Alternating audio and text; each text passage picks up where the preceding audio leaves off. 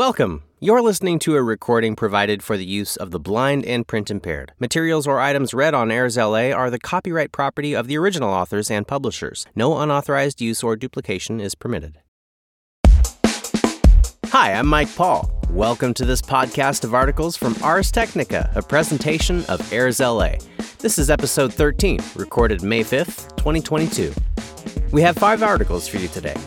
We'll hear how Twitter's new owner, Elon Musk, defines free speech on the platform. See how TurboTax misled consumers with its recent Free, Free, Free campaign. Get an unofficial sneak preview of Sonos' new voice assistant. See how the airline industry is adapting to the rollout of 5G cellular networks. And congratulate Mozilla on its 100th version of Firefox, an alternative to Google Chrome. It all starts right now. Our first article is by Jon Brodkin, published on April 28, 2022. Elon Musk, Twitter's next owner, provides his definition of free speech. Elon Musk has claimed he is buying Twitter in order to protect free speech. But what does Musk mean by free speech? Musk provided a somewhat vague answer in a tweet on Tuesday, one day after striking a deal to buy Twitter for $44 billion. The sale to Musk is pending and needs shareholder approval to be completed. Musk's statement, which he made the pinned tweet on his Twitter profile, said the following By free speech, I simply mean that which matches the law. I am against censorship that goes far beyond the law. If people want less free speech, they will ask government to pass laws to that effect. Therefore, going beyond the law is contrary to the will of the people. There are multiple ways to interpret Musk's statement as it relates to the United States law, particularly the First Amendment.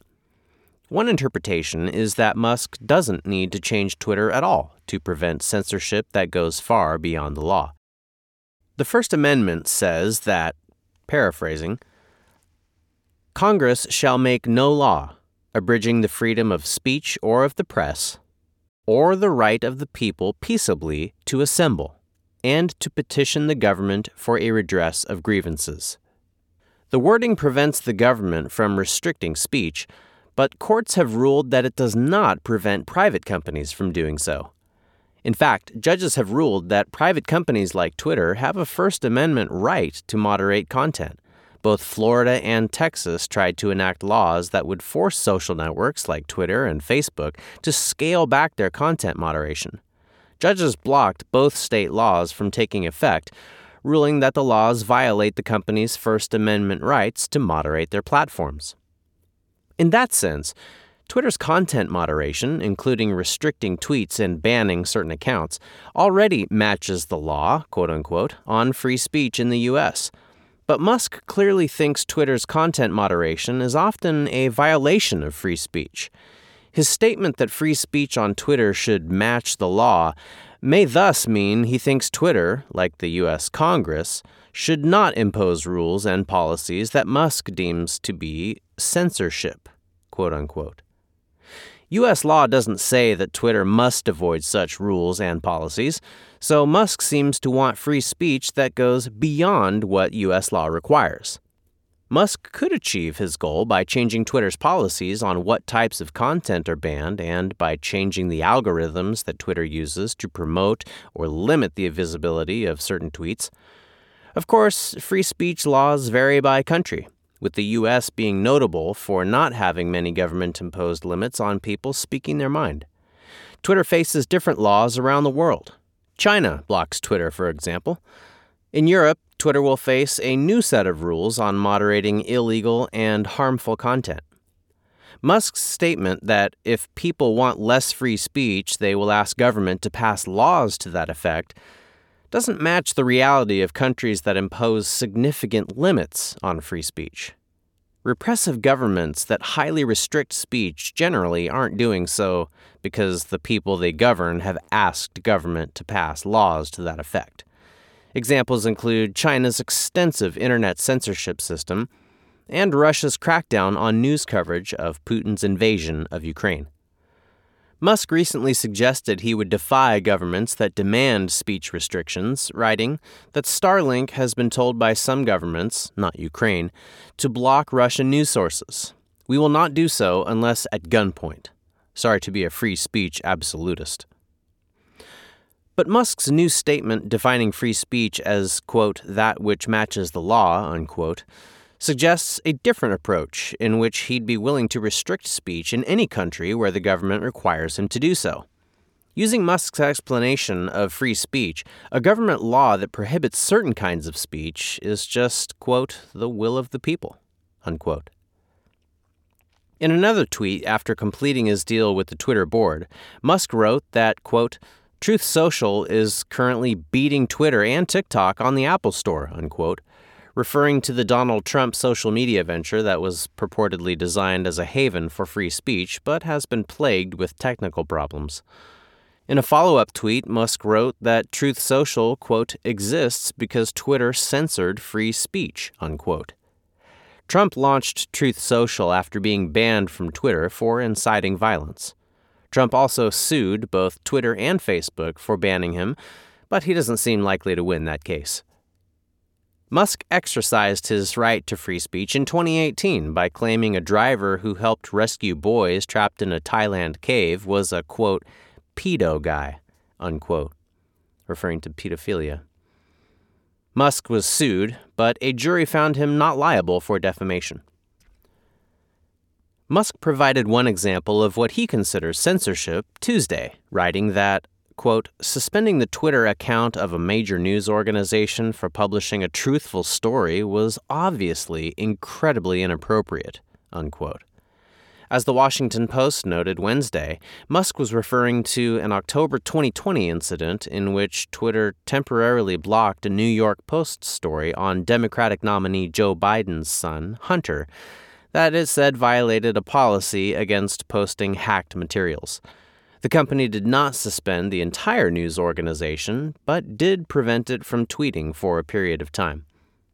In that case, Twitter quickly changed its policy on sharing hacked materials after facing criticism for blocking links to the New York Post story. So Musk's criticism referred to a policy that no longer exists. Musk, who has tried to get out of a 2018 settlement with the Securities and Exchange Commission that requires Tesla to impose controls on his social media statements, actually agreed to some limits on his tweets about Twitter in his deal to buy the company.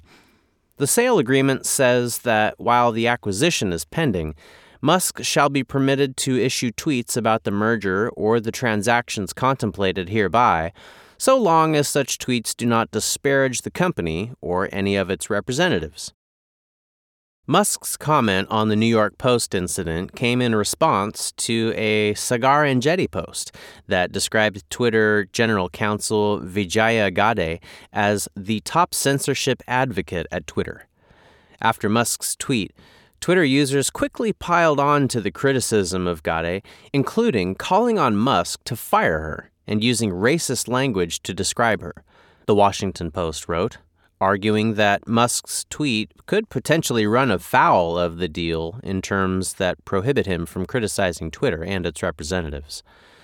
Musk has since posted an image mocking Gadde and Twitter for, quote, left wing bias. Musk's deal to buy Twitter is expected to close sometime in 2022, pending approval by shareholders and regulators. Either Twitter or Musk can terminate the deal if it is not completed by October 24, 2022, though that date would be extended by six months if certain conditions are met. The deal requires either Twitter or Musk to pay a breakup fee of $1 billion to the other if the deal is terminated under some circumstances, such as if Twitter sells to someone else or if Musk fails to provide necessary funds to complete the purchase. The extreme antibody reaction from those who fear free speech says it all, Musk wrote on Tuesday.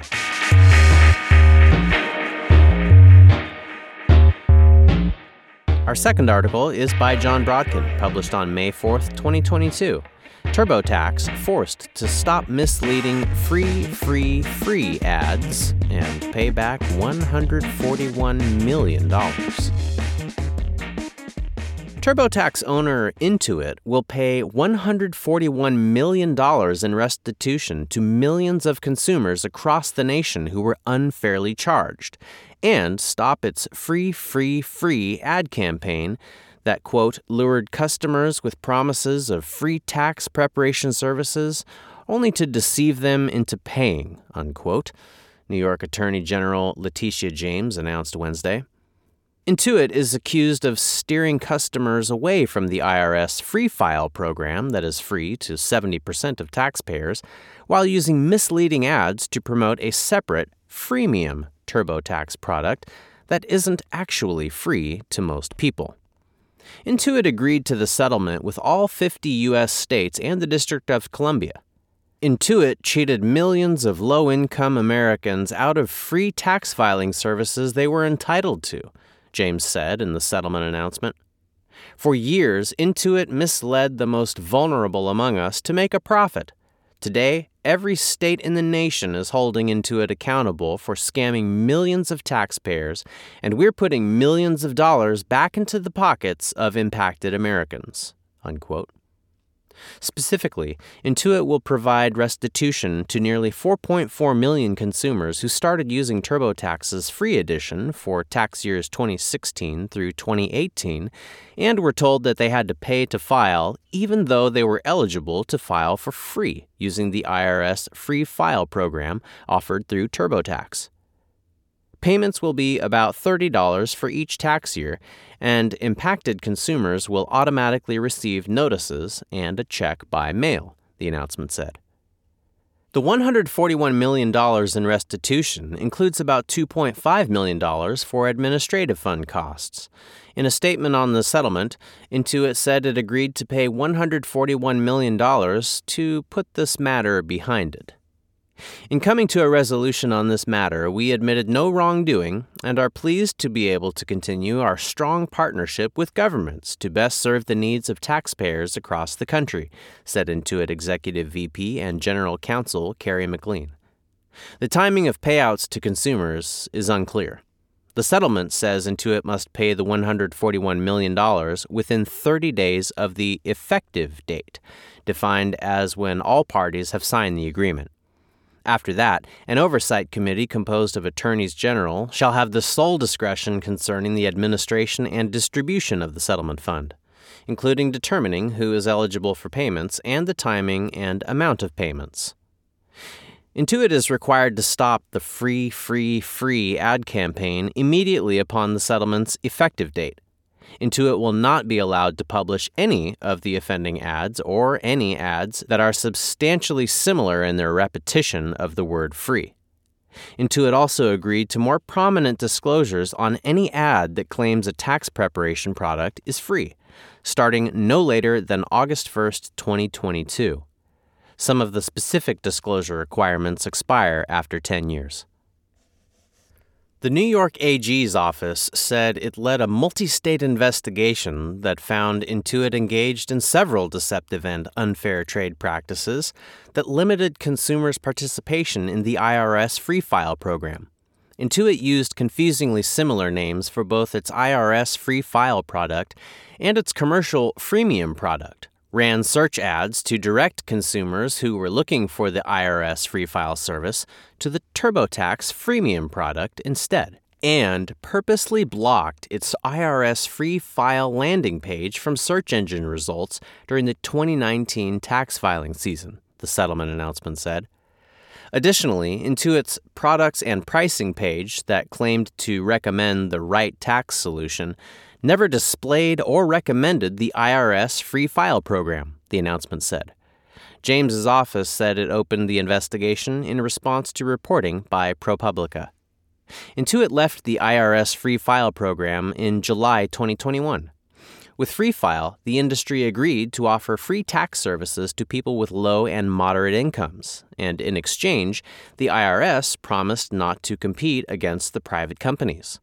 The IRS rescinded its promise not to enter the tax return software and e file services market in late 2019, but so far hasn't offered its own tax filing software. Quoting from the FTC lawsuit, Much of Intuit's advertising for TurboTax conveys the message that consumers can file their taxes for free using TurboTax, even going so far as to air commercials in which almost every word spoken is the word free, the FTC's lawsuit said. The ads include one with an auctioneer repeatedly saying free, another in which a court stenographer recorded a legal proceeding in which free was the only word used and another in which an exercise class instructor chants free while leading a group workout, the FTC said.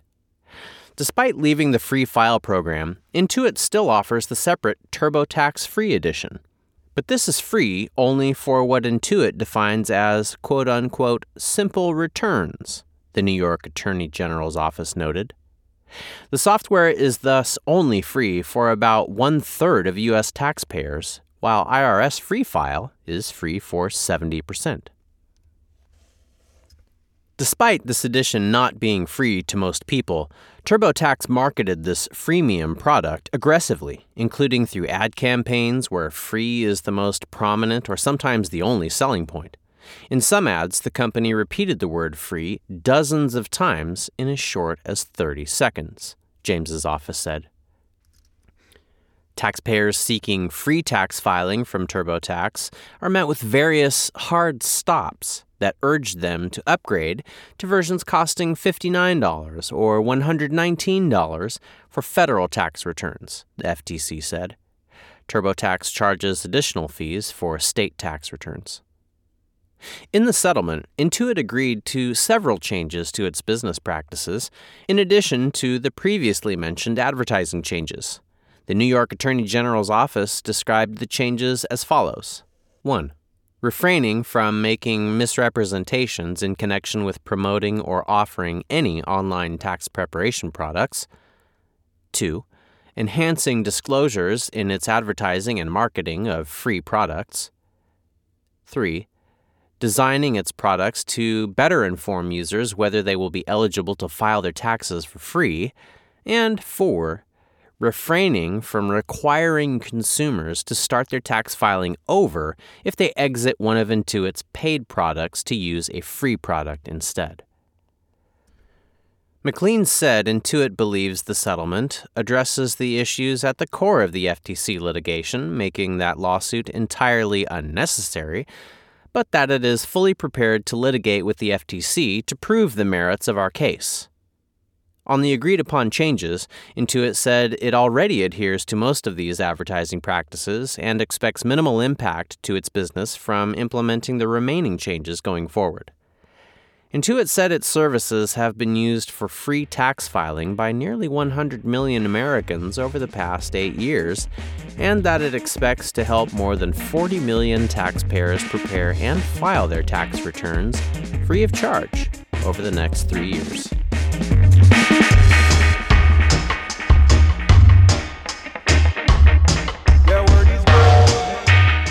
Our third article is by Scharon Harding, published on May 4th, 2022.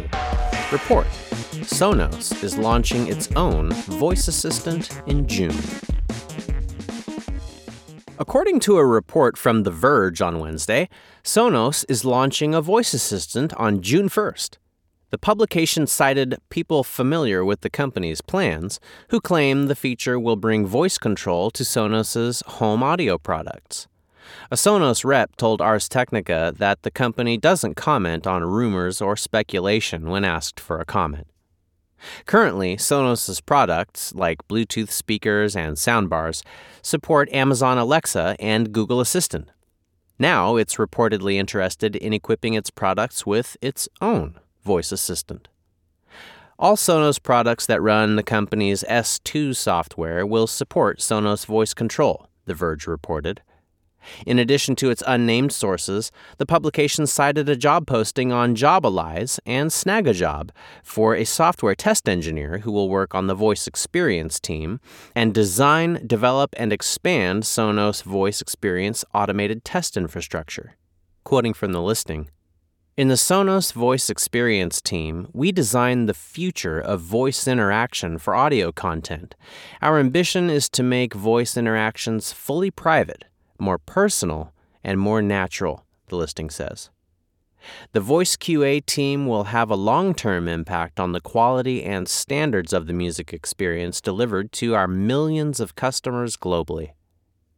The Verge claimed Sonos' voice assistant will let you tell your speaker to play specific songs, artists, or playlists with voice commands, among other functions. The voice assistant will initially be compatible with Apple Music, Amazon Music, Pandora, Deezer, and Sonos Radio. But Spotify and YouTube Music are not partners yet, The Verge said. It's worth noting that Sonos' website, which doesn't list the voice experience job, also shows an opening for a software engineer who would work with Amazon Alexa and Google Assistant integration in Sonos speakers. So, at least for now, it doesn't look like Sonos will immediately ditch its current voice assistants, which would be wise considering the popularity of the AI. However, code traces, protocol found in November, also point to a Sonos voice assistant, which suggests that the Sonos feature and Google Assistant couldn't be used concurrently within the same product. But what, assuming it's real, would Sonos Voice offer beyond the more well known Alexa or Google Assistant? According to The Verge, besides adding Hey Sonos to your list of commonly used phrases, the company's internal tests show it to be quicker than competing assistant services at core music tasks. The job opening also claims the voice service will be fully private, though it doesn't get into details. But if Sonos could find a way to make a microphone feel private, or at least more so than Amazon and Google do, that would be advantageous. For Sonos, it would mean having more freedom over voice services and its products, and maybe even hope that one day it won't be bound to frenemies Google and Amazon. Sonos has been dissatisfied with both, despite partnering with the companies over the years. As The Verge noted, this includes suing Google for patent infringement accusing Amazon of doing the same, and telling Congress that Google engages in anti competitive business practices.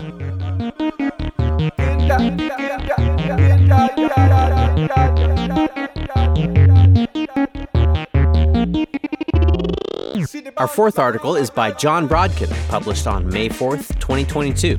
FAA urges airlines to replace altimeters that can't filter out 5G signals. The Federal Aviation Administration is reportedly urging airlines to retrofit or replace altimeters that receive transmissions from outside their allotted frequencies. The FAA is meeting Wednesday with telecom and airline industry officials on a push to retrofit and ultimately replace some airline radio altimeters that could face interference from C band 5G wireless services. The Reuters report continued. The FAA wants to use the meeting to establish an achievable time frame to retrofit or replace radar altimeters in the U.S. fleet, according to a previously unreported letter from the FAA's top aviation safety official, Chris Rocheleau, reviewed by Reuters. It also asked aviation representatives to offer options and commit to actions necessary to meet these objectives. Some altimeters used by airplanes to measure altitude apparently cannot filter out transmissions from C band frequencies assigned to wireless carriers for 5G. Altimeters are supposed to use frequencies from 4.2 GHz to 4.4 GHz, while wireless carriers' C band licenses are for 3.7 GHz to 3.98 GHz. Retrofits could be achieved with antenna filters that are currently in production, with one key question being how to determine which planes are most at risk of interference and should therefore get retrofitted first, the Reuters report said. Airplanes' faulty altimeters recently spurred the Federal Communications Commission to launch an inquiry into poorly designed wireless devices that receive transmissions from outside their allotted frequencies the FCC could ultimately issue rules requiring better performance for wireless receivers, similar to how the FCC prohibits wireless transmitters from broadcasting outside their licensed spectrum. While the FCC has historically focused on regulating transmitters, the 5G altimeter debacle showed how poorly designed receivers can prevent efficient use of the spectrum. The FAA's new move to retrofit or replace altimeters comes more than two years after the FCC urged the aviation industry to fix the problem. In the FCC's February 2020 decision to reallocate C band spectrum, the Commission said the 220 MHz guard band between altimeters and 5G should be plenty. More analysis is warranted on why there may even be a potential for some interference, given that well designed equipment should not ordinarily receive any significant interference, let alone harmful interference, given the circumstances, the FCC said at the time. AT&T and Verizon were set to deploy 5G on the C-band in December 2021, but the FAA forced the wireless industry to delay. The rollout eventually went ahead, and the carriers agreed to additional temporary restrictions near airports until July 2022. The 220 MHz guard band is 400 MHz in practice this year because AT&T and Verizon have not yet deployed above 3.8 GHz. But the FAA has continued to warn of potential problems with altimeters. While the FAA authorized 90% of the U.S. commercial aircraft fleet for low visibility approaches in areas with C-band deployment, there could be another fight coming in July when AT&T and Verizon are scheduled to lift their voluntary 5G restrictions around airports. U.S. Secretary of Transportation Pete Buttigieg told the Senate Appropriations Committee last week that the problem won't be completely resolved by this summer and remains, quote, a top concern according to CNET. We're in a much better place than we were in December and January, Buttigieg said, expressing optimism, largely because we have much better dialogue and collaboration, not just among regulators, but among industries, and have been directly engaging with the airlines, the aviation equipment manufacturers, and with the telecom carriers to make sure that we're on a better path.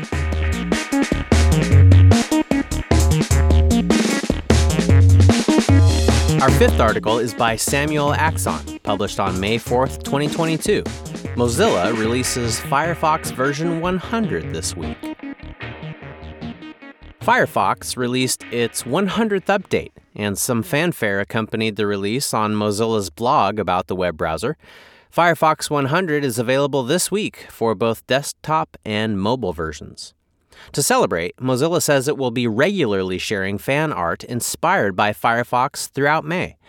But while that 100 number carries some symbolic weight, the update itself isn't particularly monumental. On the desktop, subtitles and captions are now supported in Firefox's picture in picture mode for videos. Three key websites officially support subtitles and captions in PIP YouTube, Netflix, and Amazon Prime Video. Plus, the feature works on websites that support the Web VTT standard, like Twitter. That's as far as new features go for desktop, but there's more going on on the mobile side. First, there's a new browser history view. Mozilla said it reduced clutter in this new history panel by removing duplicates and automatically grouping related items, like multiple pages visited from the same search query. You can search your own history with a text field now, too. Clutter Free is also the name of the game for improvements to tabs on mobile.